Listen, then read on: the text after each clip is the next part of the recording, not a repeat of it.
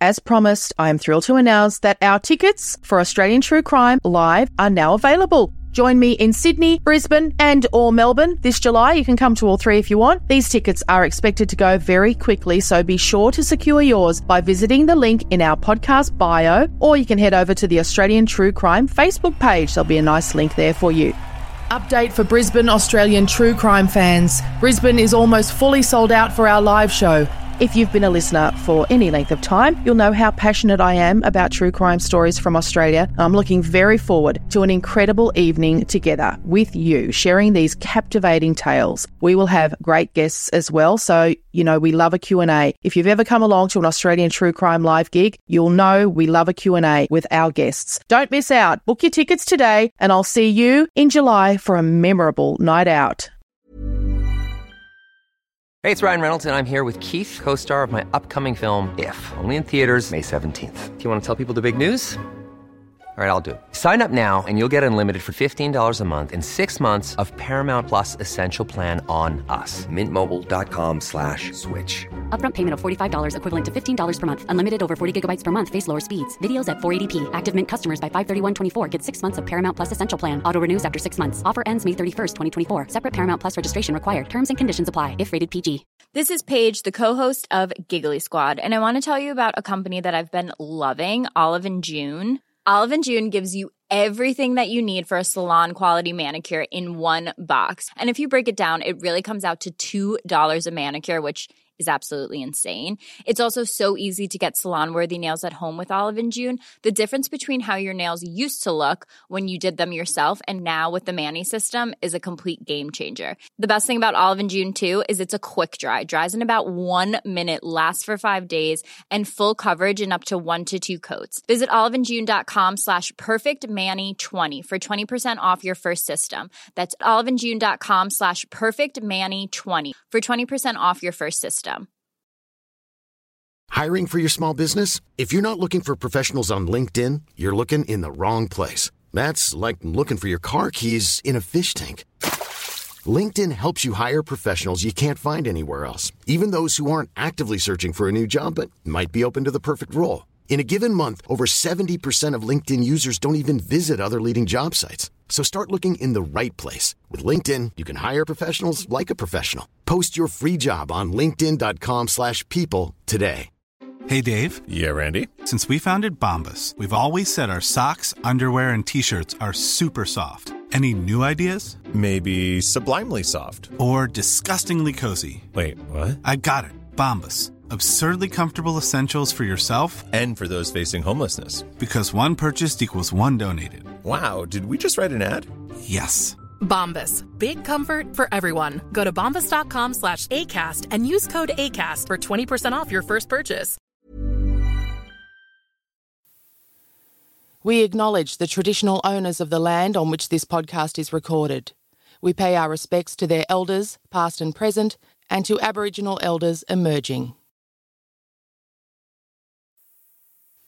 The following podcast contains content of a graphic, violent nature and is not suitable for children.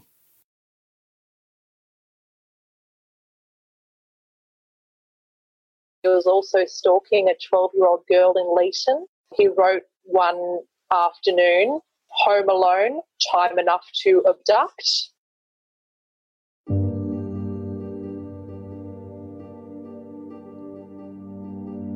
That's journalist and author Monique Patterson talking about the murder of Stephanie Scott, which is our main conversation, and it's coming up shortly.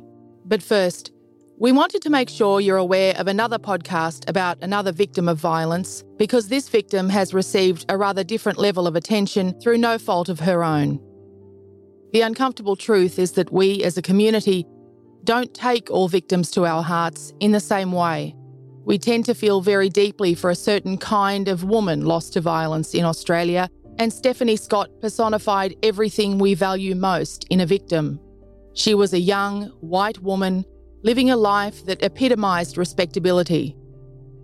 She was a schoolteacher from the small country town of Leeton in New South Wales, preparing for her wedding day and honeymoon by putting in extra hours in the classroom over the weekend to help her students cope in her absence. In videos and photos lifted from her social media pages, Stephanie's wide smile and sparkling eyes shone from every news broadcast for the week after her strange disappearance, the week that should have been the lead up to her wedding. The other podcast we want you to know about revolves around a different kind of girl. Leanne Holland was 12 years old when her mutilated body, covered in stab wounds and cigarette burns, was found dumped in scrubland outside Brisbane in 1991. Obviously, these were the days before social media, but a Google search will turn up several photos of this child. However, the one that's always used is decidedly sexualised. Although her little face is still round in the photo, it has black makeup around the eyes. The hair is permed and bleached. The skirt is short. The pose is twisted, self conscious. The eyes are staring knowingly down the barrel of the camera. It's hard to believe, but at 12, Leanne was known around her suburb as promiscuous, although I'm sure that's not the word that was used in Goodna in Ipswich in 1991. I learned that from listening to the excellent podcast Who Killed Leanne Holland, which is made by Graham Crowley, the former detective who's been investigating the case for 30 years, and our old friend Jamie Pultz, who made Beenham Valley Road. I would hope that in 2020, Leanne would be called a victim of child sexual abuse, and that the men who came around looking for her and picking her up in their cars would have been held to account long before she ended up dead in the bush. But it's heartening to know that there are still people fighting for Leanne and investigating those men, even if some people didn't seem to think she was worth it at the time. I caught up with Jamie Pultz for a chat about the podcast Who Killed Leanne Holland a couple of days ago while both of us took a break from our children's grueling homeschooling schedule. G'day, Michelle. Yeah, I'm, I'm doing pretty well, thank you. It's uh, it's been a wild ride so far, and I've just been sinking my teeth into this case, and you know I've been chipping my teeth at the same time because it's such a complex, controversial case, and it's uh, it's it's really you go down a rabbit hole when you go down this case. There's something about it. You have to really do your research and you have to be on top of a lot with this case, don't you? You can't just kind of wander into it uh, blindly and let everyone else do the work. No, and and thankfully, thankfully, Graham Crowley, who I'm teaming up with, you know, has done a lot of research and he's given me lots of homework. so I've I've I've read books, I've read articles, I've listened to things, I've I've um you know spoken to a lot of people about it, and he's really put me in the right direction to gather information. So I've had to do that. But as far as workload, you know, I'm spending about 25 hours, 20 to 25 hours a week just doing this. You know, because as you know, there's so much, you know, just to record somebody, then you got to edit it and, you know, trying to find music or answering feedback and, and Facebook and social media and all that sort of stuff. It's a massive, massive workload. So it's been a massive learning curve as well.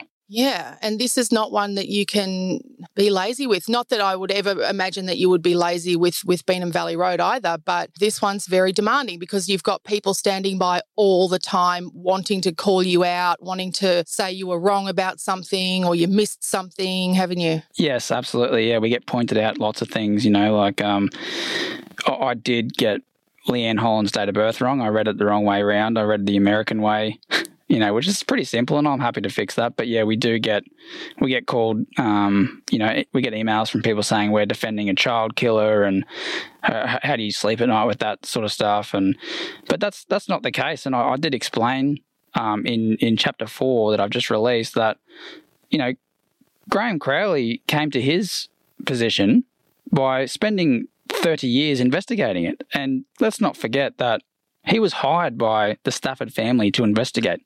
He hadn't even heard of the case before that phone call came in. So he didn't wake up thinking one day, how am I going to screw over the Queensland police and how am I going to screw over those detectives who did that investigation? No, he didn't. He was hired by them and he spent the last 30 years doing it at his own cost. And he's come to those conclusions as a result of that.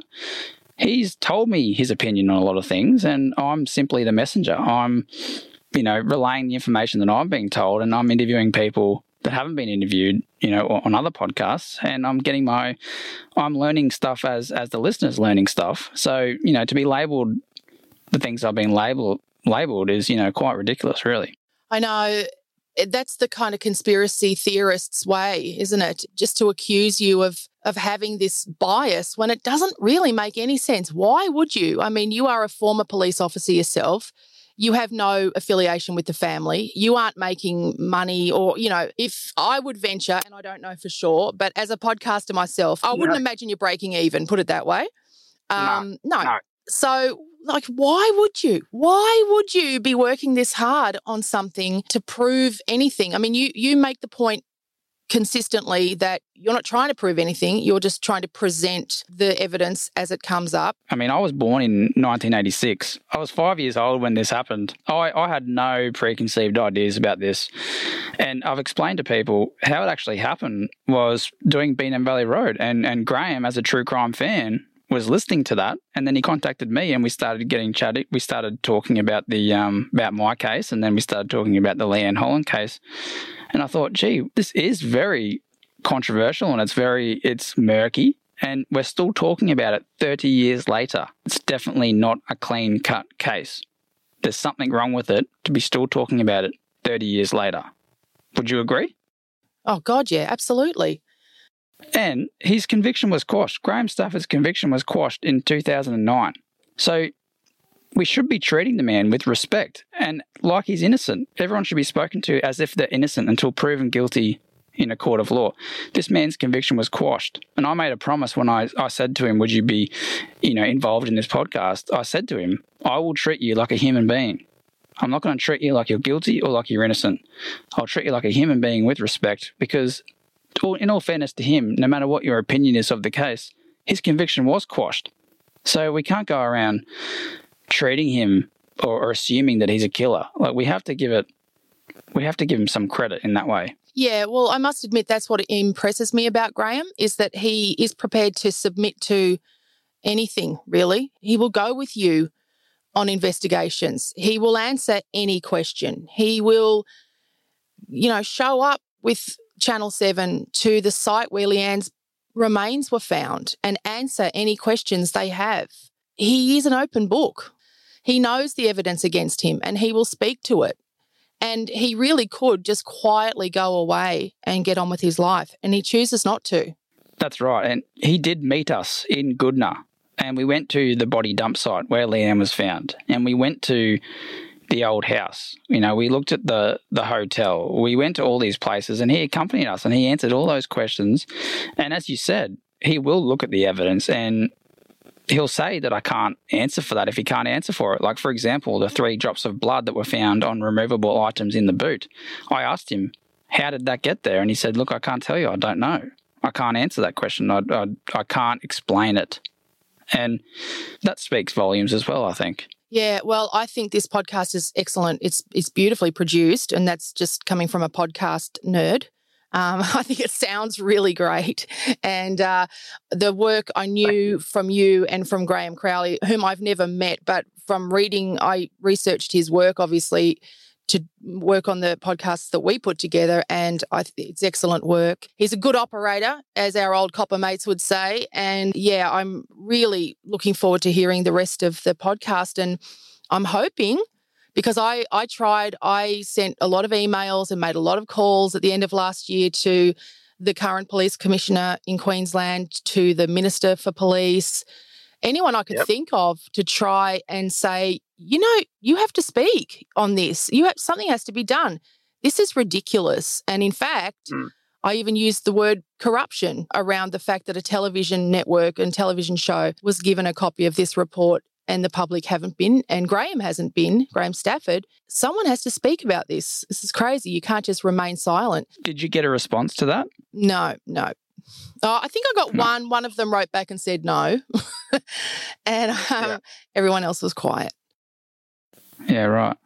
So, yeah, there's so you know for us in chapter four we've just painted the evidence, the the strong circumstantial and the and the forensic case against Graham Stafford. And when you when you do listen to that, you do think, wow, they had a great case against him. And I did think the same thing too. And, you know, I'm sure the listeners will agree that they had a lot of circumstantial stuff against him. And it's in this next chapter that's coming out in two weeks uh, that we really look at the problems with the case and, and how that evidence didn't stand up to scrutiny. So fantastic. You're a good operator too, mate. Thank you. Oh, no, well, thank you very much. I really appreciate that. All right, Jamie Pultz, let's both get back to our other lockdown job, which is our children. yeah, thank, thanks, Michelle. Take care, eh? You too, mate. Bye. Leanne Holland was actually missing 24 hours before anyone noticed. Stephanie Scott's absence, however, was noticed immediately. She had a close knit family, a tight circle of friends, and a school community that adored her and leaned on her heavily. But it was her fiance, Aaron, who became concerned very early in the piece.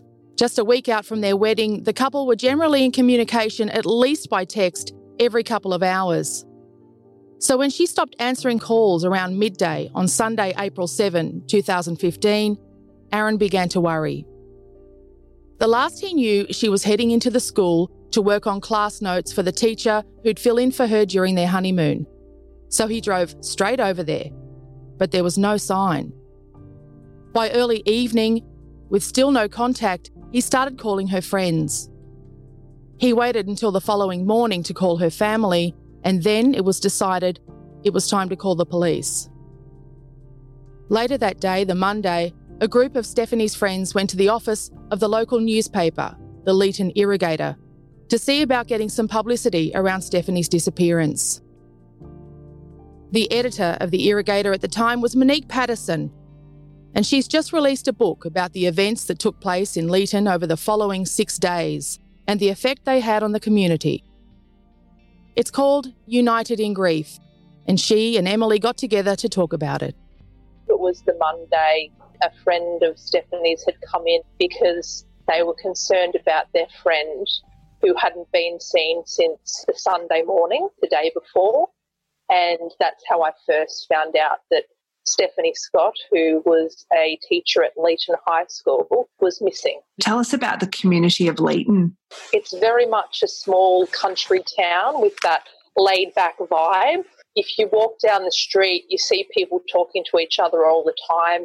It's very tight knit. Uh, you find that news spreads very quickly in Leeton because people always linger a bit longer when they're down the street and talk about what's happening around the town at the time when I was the editor of the newspaper, Leeton didn't have much crime at all. You'd find that the main thing that you'd be reporting on was that there might have been a few mates had had a few too many beers at one of the town's two pubs and might have got into a bit of a scuffle. But apart from that and the odd break in perhaps to a car, it was very much a crime free town. As I said, it had a very country town vibe. And I know that people, before this tragedy struck the town, a lot of people left their doors unlocked and didn't think twice about letting their kids walk home at night alone. So, who was Stephanie Scott? Stephanie Scott was a 26 year old teacher. Uh, she had she grew up in Canowindra and she had studied her teaching degree in Wagga. Uh, she got a job as a teacher in Leeton and was elated. She couldn't wait to start her career. Her high school sweetheart, Aaron Leeson Woolley, had stayed in Canowindra while she studied at Wagga, and they their relationship just grew stronger, even though they had a long distance relationship. And when she got the job, he decided to follow her to Leeton. So Stephanie Scott then started teaching at Leeton High School. She was one of her students' favourite teachers. She was more than just a teacher, she was a mentor. Many of her students said that they would ask her for advice, not just about issues about school, but about things that were happening to them outside of school. They said that she was incredibly kind and she was always making sure that her students were doing well inside and outside of school. And one thing that they said about Stephanie that other people have also said is that she was really selfless and she was happy to make a joke at her own expense and that she would do that to try and make other people feel comfortable. She was always putting other people before herself. That's what every single person I've spoken to has said. And she was young. She was a young teacher too, wasn't she? She was. And I guess maybe that's why she was able to become a mentor for some of her young students who, as I said, regularly went to her for advice. How many students were at Leeton High School at the time? Do you know? A couple of hundred. All of the students there would have 100% known Stephanie, even if they didn't have a class with her. When um, the friends of Stephanie came to the paper office in Leeton and asked about doing the story, what did they tell the journalist? It had been reported to police on the Monday morning. What had happened was that Stephanie and Aaron had been invited to go to a party on the Saturday night in their hometown. And Stephanie told her fiance that she wasn't going to go. She said, I've still got a few things to do for our wedding, which was to be the following Saturday. And she said, and I also want to go into school because I want to do some final preparations. And what she meant by that was that when the term came back after the Easter holidays, she wasn't going to be going back to school straight away. Her and Aaron were going to be on their honeymoon. So she wanted to make sure that the substitute teacher had everything that they needed to take over her classes, and she wanted to make sure that none of her students missed out during the time that she was going to be on her honeymoon. So what happened was she encouraged Aaron to go. He went to the party and they remained in contact on the Saturday night. On the Sunday morning, Aaron received a text message from Stephanie and she told him that she was going to go into Leeton High School soon to do some work. He said that he would be leaving soon and he would be in contact during the trip. However, his calls and a few text messages on the trip went unanswered. He was a little bit surprised, but just thought perhaps Stephanie has allowed her phone to go flat while she's busy working. When he got home to Leeton, Stephanie wasn't home. And he thought this was a bit odd, but thought perhaps she's just down the street or she's visiting a friend. However, he started to get a bit concerned when he'd been home for a little while and she still wasn't home. So he got in his car and he drove around Leeton, which doesn't take very long. It's a very small town. There's basically one main street. He couldn't see Stephanie's car. He drove past the school. Her car wasn't there. And he came home and he cancelled a reservation they had to go out for dinner that night and started to contact Stephanie's friends and colleagues. Now, no one had seen or heard from Stephanie, and he began to get worried. He went to bed that night hoping that he'd pull her, he'd hear her car pull into the driveway, but it didn't, and he had a very restless and sleepless night. And in the morning, when she wasn't home, he rang her family. He knew that something wasn't right because this was very out of character. He said that in their five year relationship, they never went more than a few hours without at least uh, exchanging a text message to check in on each other. So her family then also shared his fears because they knew that Stephanie would never want to worry anyone else. And they drove to Leeton, and that's when she was reported missing to police. I think at the start we just ran it online. It was quite a brief story. It was just asking for residents to be on the lookout for Stephanie or Stephanie's car.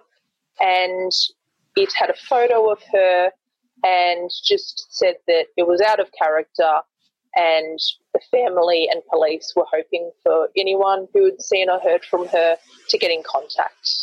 And what was the response to that story from the community? The response was huge. It is a very tight knit community. Most residents know all or nearly all people in the town, and they immediately went to social media to share the story. I know that her brother Stuart also shared a post on Facebook asking people to be on the lookout for his sister. I know that in the first day that was shared at least 1,500 times. Everyone in the town wanted to do whatever they could to find Stephanie.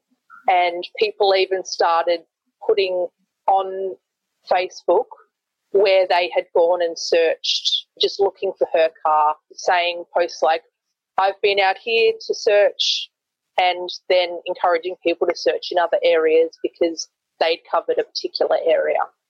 It was horrible. This was a young person that they'd seen walking down the street regularly. She always had a smile on her face. She always said hello to everyone that she passed by. Leeton residents didn't think that they had any reason to worry about their safety in their small country town. What was your feeling, Monique, as a seasoned journalist about what was happening? Well, I guess in the beginning, I didn't know much about Stephanie. I did find out that she was set to be married in a week.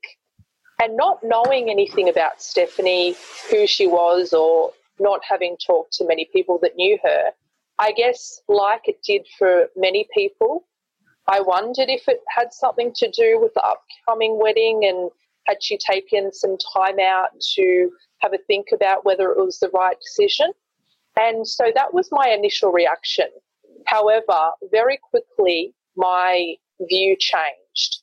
And the way that that happened was I spoke to Aaron, her fiance, in the early days. And he was extremely candid, very open, and did not hesitate at any point in answering any of my questions, many which were quite personal.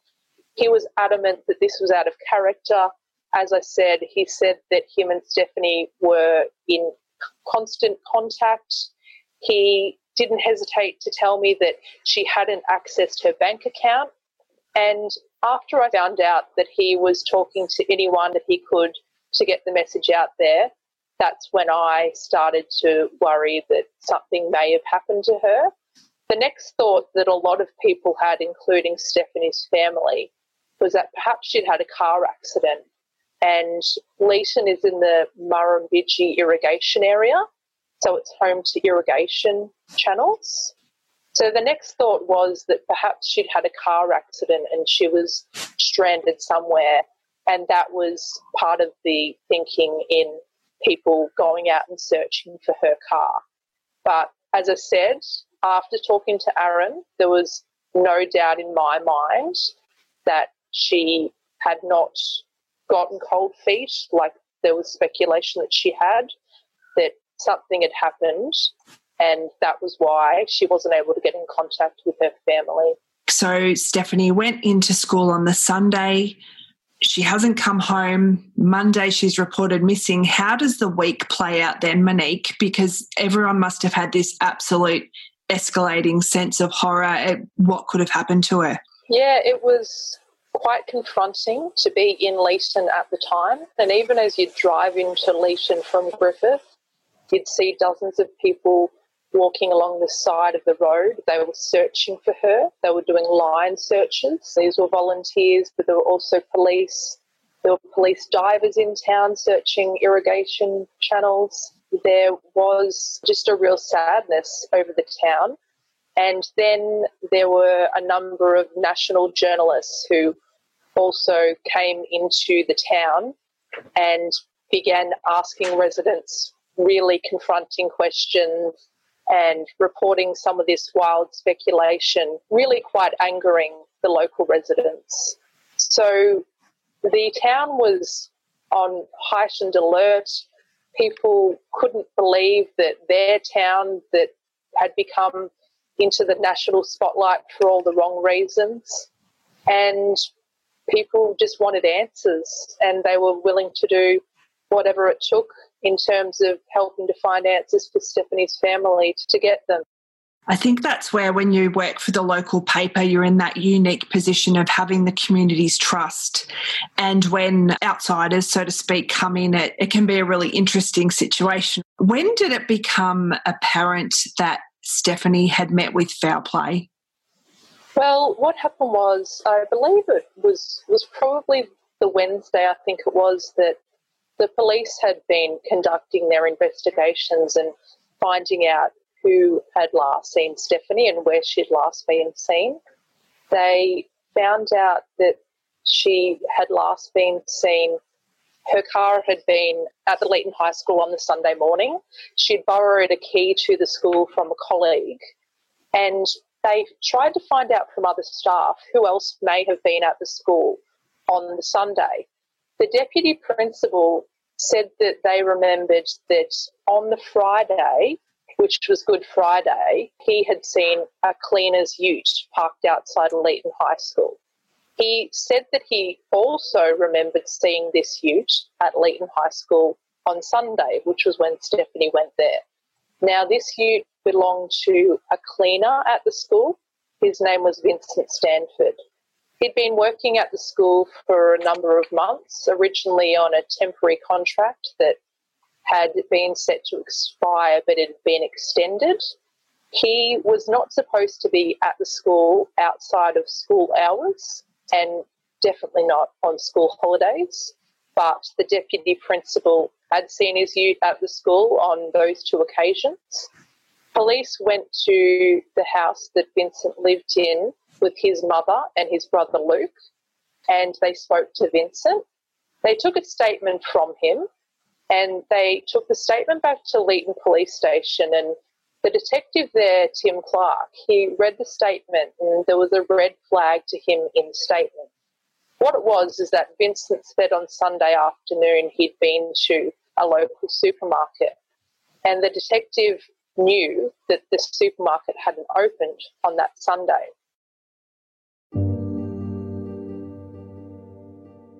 Thank you so much to our patrons for your support. Laurie Keat, beautiful. Stacey Luff, Chanel Trednick, Jess Alderson, Cynthia Nicolatatos, and Andrew Booth, who we know recently suffered a bereavement. Here's a cool fact a crocodile can't stick out its tongue. Another cool fact you can get short term health insurance for a month or just under a year in some states. United Healthcare short term insurance plans are designed for people who are between jobs, coming off their parents' plan, or turning a side hustle into a full time gig. Underwritten by Golden Rule Insurance Company, they offer flexible, budget friendly coverage with access to a nationwide network of doctors and hospitals. Get more cool facts about United Healthcare short term plans at uh1.com. You should celebrate yourself every day, but some days you should celebrate with jewelry. Whether you want to commemorate an unforgettable moment or just bring some added sparkle to your collection, Blue Nile can offer you expert guidance and a wide assortment of jewelry of the highest quality at the best price. Go to BlueNile.com today and experience the ease and convenience of shopping Blue Nile, the original online jeweler since 1999. That's BlueNile.com. BlueNile.com. Hey, it's Ryan Reynolds, and I'm here with Keith, co star of my upcoming film, If, only in theaters, May 17th. Do you want to tell people the big news? All right, I'll do it. Sign up now and you'll get unlimited for $15 a month in six months of Paramount Plus Essential Plan on us. Mintmobile.com slash switch. Upfront payment of $45 equivalent to $15 per month. Unlimited over 40 gigabytes per month. Face lower speeds. Videos at 480p. Active Mint customers by 531.24 get six months of Paramount Plus Essential Plan. Auto renews after six months. Offer ends May 31st, 2024. Separate Paramount Plus registration required. Terms and conditions apply if rated PG. Coming up on Australian True Crime, disturbing revelations for other Leeton families. But first, the kind of knowledge only a local detective can bring to an investigation comes in very handy when school janitor Vincent Stanford is brought in to make a statement. Detective Tim Clark read the statement and there was a red flag to him in the statement. Vincent said on Sunday afternoon he'd been to a local supermarket and the detective knew that the supermarket hadn't opened on that Sunday. So he asked the officers to do a follow up and go back to Vincent's house. Vincent again stated that that's where he had been on Sunday afternoon. And the detective later that day made the decision to go back to the house and to ask Vincent to accompany them to the police station. Now, when they went back to the house on this occasion, Vincent wasn't home but the police officers went in to wait for him and they got permission from Vincent's mother to search the house. When they did that, they found a set of keys to Leeton High School in Vincent's bedroom, and then they waited for him to come home. He came home, and there were police cars out the front, but that didn't seem to faze him. He came in, and the police officers asked him where he'd been. He told them he'd been out taking photos around the town, and so the police asked him to hand over his camera, which he did. On there were photos of a number of spots around Leeton, and then the police actually made a pretty grim discovery on the camera. There were two photos of what appeared to be a burnt body. And when they asked Vincent about these shocking photos, he gave them a ridiculous answer. And he said, told them that he downloaded them from a horror movie. Mm. This is when uh, he was then placed under arrest, and they did fur- a further search of the house and found a number of other belongings that were Stephanie's. How horrifying. The night before her wedding, which was to be the Saturday, that's actually when her body was found, wasn't it? Yeah, it, it is. On the Friday night, when she should have been spending the night with her bridesmaids, and police revealed that they had located her body. It was in Cocoparra National Park, which is a national park sort of midway between Leeton and Griffith. It's a place that Vincent had been camping with his family before, so I suppose he knew it well enough. And police also confirmed that her body had been burnt.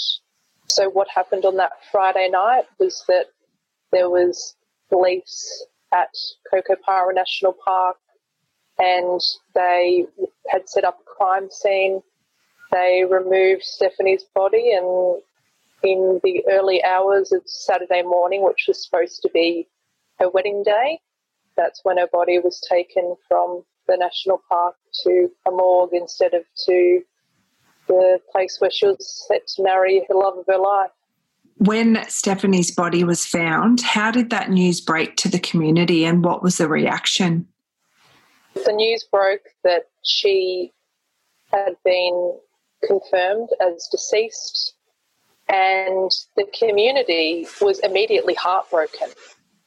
Everyone was praying for a miracle. This was supposed to be the miracle, and she was supposed to come home and still and somehow get married that weekend or in a few days. And that didn't happen. And people were sad and angry and just flooded by all these emotions that they didn't know what to do with. When did it become known to the community that Vincent Stanford had been charged with Stephanie's murder? He had been charged with her murder on the Thursday night, and I believe that police had released that information on the Friday morning. The police only said that they had arrested a 24 year old Leeton cleaner, okay. but it was very quickly revealed in the media who he was. But the family had been in Leeton for about 12 months, and people would have seen them around the town but there were some people that may have seen them but didn't immediately connect the dots and hadn't necessarily heard the name Vincent Stanford. Did they ever find out why he was at the school over that weekend? Is that something he did regularly? Apparently, he had been. As I said, he wasn't supposed to be at the school outside of hours, but he had somehow obtained keys and the alarm codes to the school and apparently, he had been seen at the school on a number of occasions when he wasn't supposed to be there. And when they asked him what he was doing there, he said, I just wanted to clean. Who is Vincent Stanford? Vincent Stanford was 24 at the time of Stephanie's disappearance. He is a twin. He has an identical twin brother whose name is Marcus. He grew up in the Netherlands with his mother after his mother and father split up. He got into quite a bit of trouble at school. He was known for his violent tendencies. He was expelled from one of his schools because he was actually on school grounds outside of school and was asked by a teacher why he was, and he got violent with her. I believe she she touched or she grabbed his jacket, to which he briefly put his hands around her neck, and she was very fearful of that. And so he was expelled from that school. Other people reported that they knew him to be violent, that he had a really short fuse. He has said that he didn't have many friends. He was someone who didn't really interact with people. He would often be seen walking down the street with his head down, not making eye contact. Very kind of detached from the world is the way that he's been described. And some people think that he may have some aut- autism traits. We previously touched on this case in an episode we did a while ago about the psychology of crime, and we did get some feedback quite a lot, actually. Some angry feedback from families who had children with autism spectrum disorders because they felt that it was implied that Vincent Stanford had his autism was the reason why he committed this crime. What was your perspective? I guess some of those families may have a point because I guess sometimes we do associate certain characteristics to autism, whether that's right or wrong. But Vincent, if he did have autism traits, that's not what made him do it. He was a psychopath. He had no remorse, no empathy. He showed absolutely no regard for Stephanie or Stephanie's family. He told the police later that he rarely thought about the day that he killed Stephanie. Um, after he had killed Stephanie at the school, just moments after she told him to have a happy Easter, he took a break from cleaning up the scene and went home and ate a sandwich. So I think that in saying that he had some traits of autism, the only, I guess, weight that was placed on that it was that he was in some ways detached from the world, but I think that that was all that was meant to be gleaned from that. In terms of what made him do it, he was a psychopath. He didn't care about others. He only cared about meeting his own selfish needs and doing so in the time that he wanted. And he told police he wasn't angry at Stephanie when he killed her. He just had a feeling that came over him. And they asked him what was that feeling, and he said just that I had to kill her. In the months before he murdered Stephanie, he'd been stalking a number of other women in Leeton. He had been stalking a colleague of Stephanie's, another teacher, she said that she would sometimes see him sitting in the car park after she left school late. He'd be sitting in his ute. We found out that he'd been stalking her and trying to find out more information about her. He'd been stalking a woman that he'd encountered at the local supermarket when he went there weekly with his mum.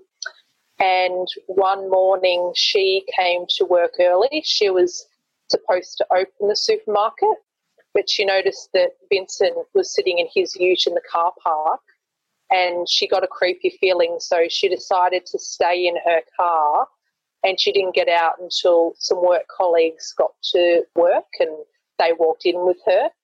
And she later realised that that was the right decision to make. One of the most chilling things that we found out was that he was also stalking a 12 year old girl in Leeton he had an exercise book and he wrote things in it about the young girl and he wrote things about the coming and goings of people at her house. He wrote one afternoon, home alone, time enough to abduct. And when the police asked him what he would have done if he had abducted her, he told them that he would have killed her that family must be completely traumatized. Were they made aware that he had been stalking their child? Yes, all the women that had been stalked were made aware. He also had pretty extreme consumption of pornography, didn't he? He searched a number of disturbing things online. He always maintained that he had never intended to kill Stephanie, but he had searched days before he killed her the term bride rape. he looked up disturbing things and he'd ordered some pretty awful things from some online websites of handcuffs and things like that. It's absolutely terrifying, isn't it? Yes. It's it's a very very dangerous man. What was his family's connection to Leeton? How did they end up there? That's a good question, actually. They had grown up in Tasmania, and Marcus Vincent's twin was living in South Australia. So okay. I'm not sure what brought them to Leeton, but I do know that they'd been in Leeton for about 12 months and they were regarded as, as a quiet family. They didn't really interact with many other residents, but their neighbours said that they were polite. They had borrowed a number of items from friendly neighbours when they moved there because they didn't come with many belongings and they fitted in okay. They weren't overly social, but people would speak to them during their weekly supermarket visits and so on. Vincent wasn't as social. People just remembered that he was usually just had his head down and didn't make eye contact. Now, his twin brother had involvement yeah, that's right. It was revealed a few months after Stephanie's death that Marcus had been charged. And what people immediately wondered was whether he had helped Vincent in the murder of Stephanie. And the reason that people immediately wondered that is because Stephanie's car was found in a field in Wamoon, and Wamoon is 11 kilometres outside of Leeton.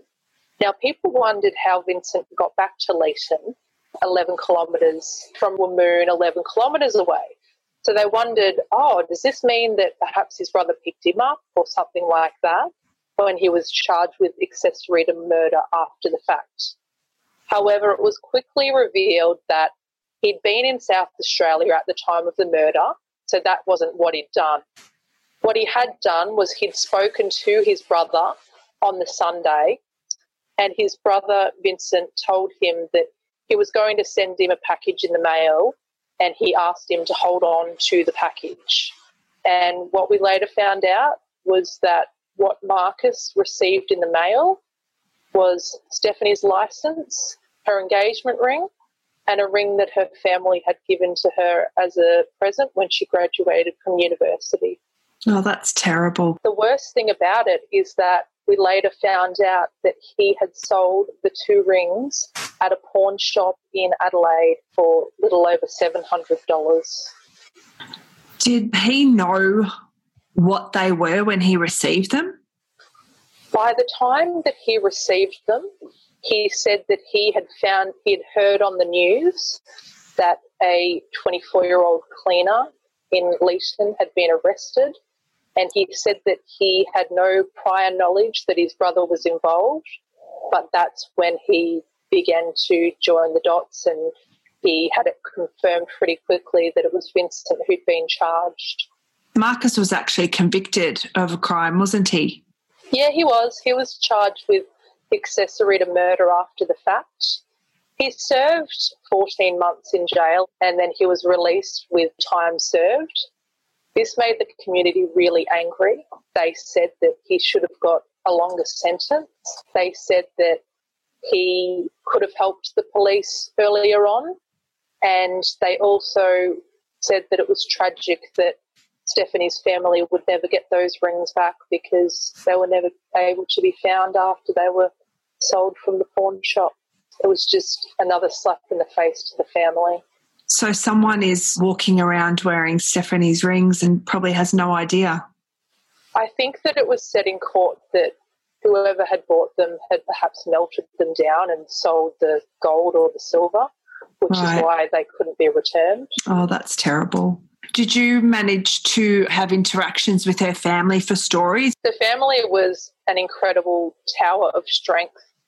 The first indication we got from this after her body was discovered was that on the Saturday, that was supposed to be Stephanie and Aaron's wedding.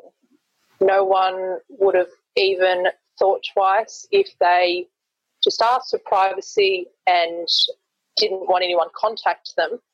Instead, what they did was they asked Leeton residents uh, via social media to come and join them at the local gardens to celebrate Stephanie's life on what should have been her wedding day. So basically, in their extreme grief, which was very raw, Stephanie's body had just been taken out of the national park hours earlier. They came together with Leeton residents and they had a picnic for Stephanie where everyone wore yellow. That was Stephanie's favourite colour. They released balloons.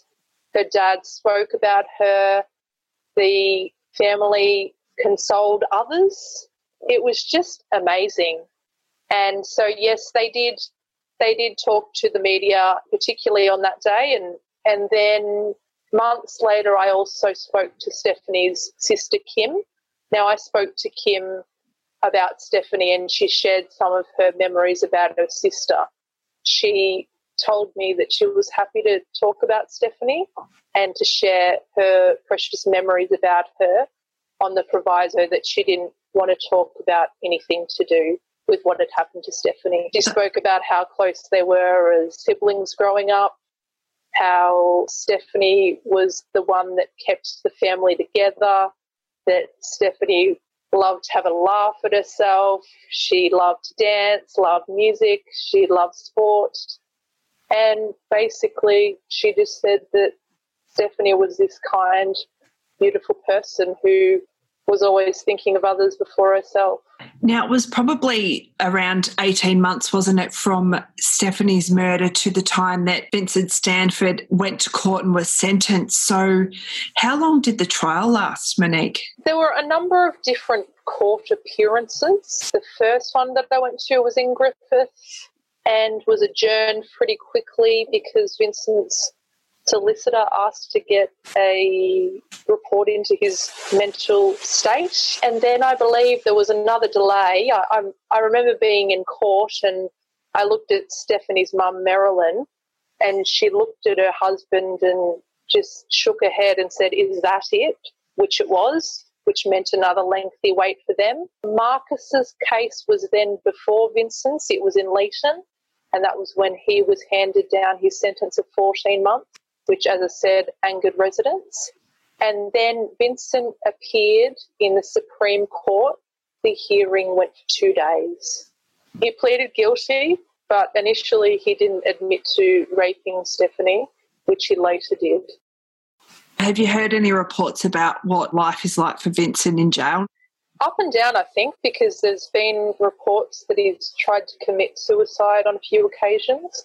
But then there was also a report where he told police that he doesn't mind jail because he likes the solitude that his jail cell gives him and he doesn't like interacting with other people, so he doesn't mind it. Vincent's mother and brother left Leeton, I think, in a couple of days after Vincent was charged.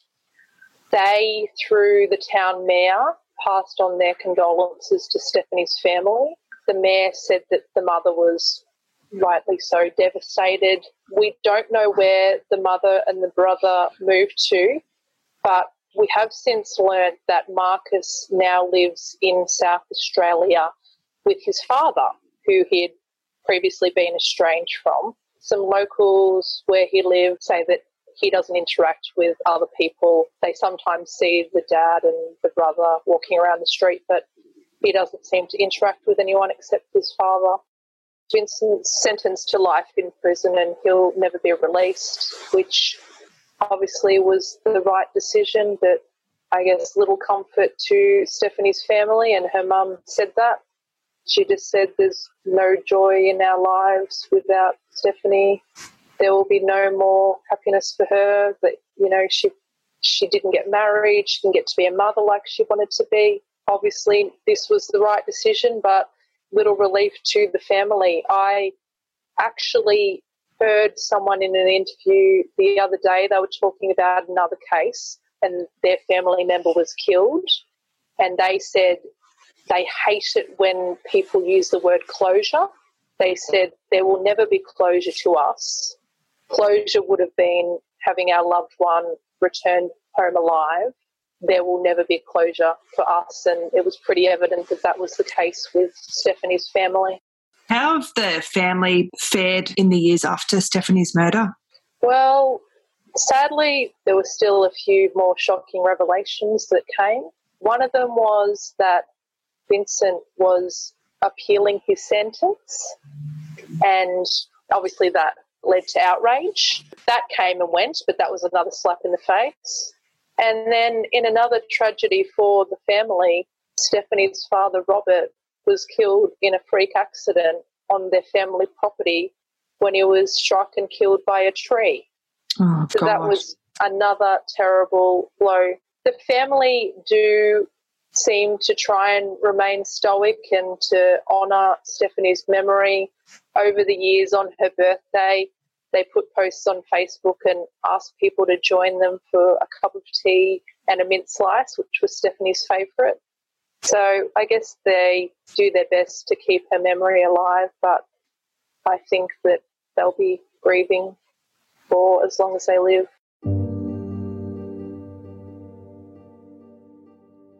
Thank you to patrons Mish Thomas, Nick Fish, Elsa, Jackie Leonard, Neil Forbes, Danielle Fisher, Victoria Barotta, Mem, Sarah Lawless, and Teresa Rowe. And thank you for downloading this episode of Australian True Crime. We'll be back next week. Planning for your next trip? Elevate your travel style with Quince. Quince has all the jet setting essentials you'll want for your next getaway, like European linen, premium luggage options, buttery soft Italian leather bags, and so much more. And is all priced at 50 to 80% less than similar brands. Plus, Quince only works with factories that use safe and ethical manufacturing practices. Pack your bags with high-quality essentials you'll be wearing for vacations to come with Quince. Go to quince.com/pack for free shipping and 365-day returns. Even when we're on a budget, we still deserve nice things. Quince is a place to scoop up stunning high-end goods for 50 to 80% less than similar brands. They have buttery soft cashmere sweaters starting at $50, luxurious Italian leather bags, and so much more. Plus, Quince only works with factories that use safe, ethical, and responsible manufacturing. Get the high-end goods you'll love without the high price tag with Quince. Go to quince.com/style for free shipping and 365-day returns. As promised, I am thrilled to announce that our tickets for Australian True Crime Live are now available. Join me in Sydney, Brisbane, and or Melbourne this July. You can come to all three if you want. These tickets are expected to go very quickly, so be sure to secure yours by visiting the link in our podcast bio, or you can head over to the Australian True Crime Facebook page. There'll be a nice link there for you. Update for Brisbane Australian true crime fans. Brisbane is almost fully sold out for our live show. If you've been a listener for any length of time, you'll know how passionate I am about true crime stories from Australia. I'm looking very forward to an incredible evening together with you, sharing these captivating tales. We will have great guests as well, so you know we love a Q&A. If you've ever come along to an Australian true crime live gig, you'll know we love a Q&A with our guests. Don't miss out. Book your tickets today and I'll see you in July for a memorable night out.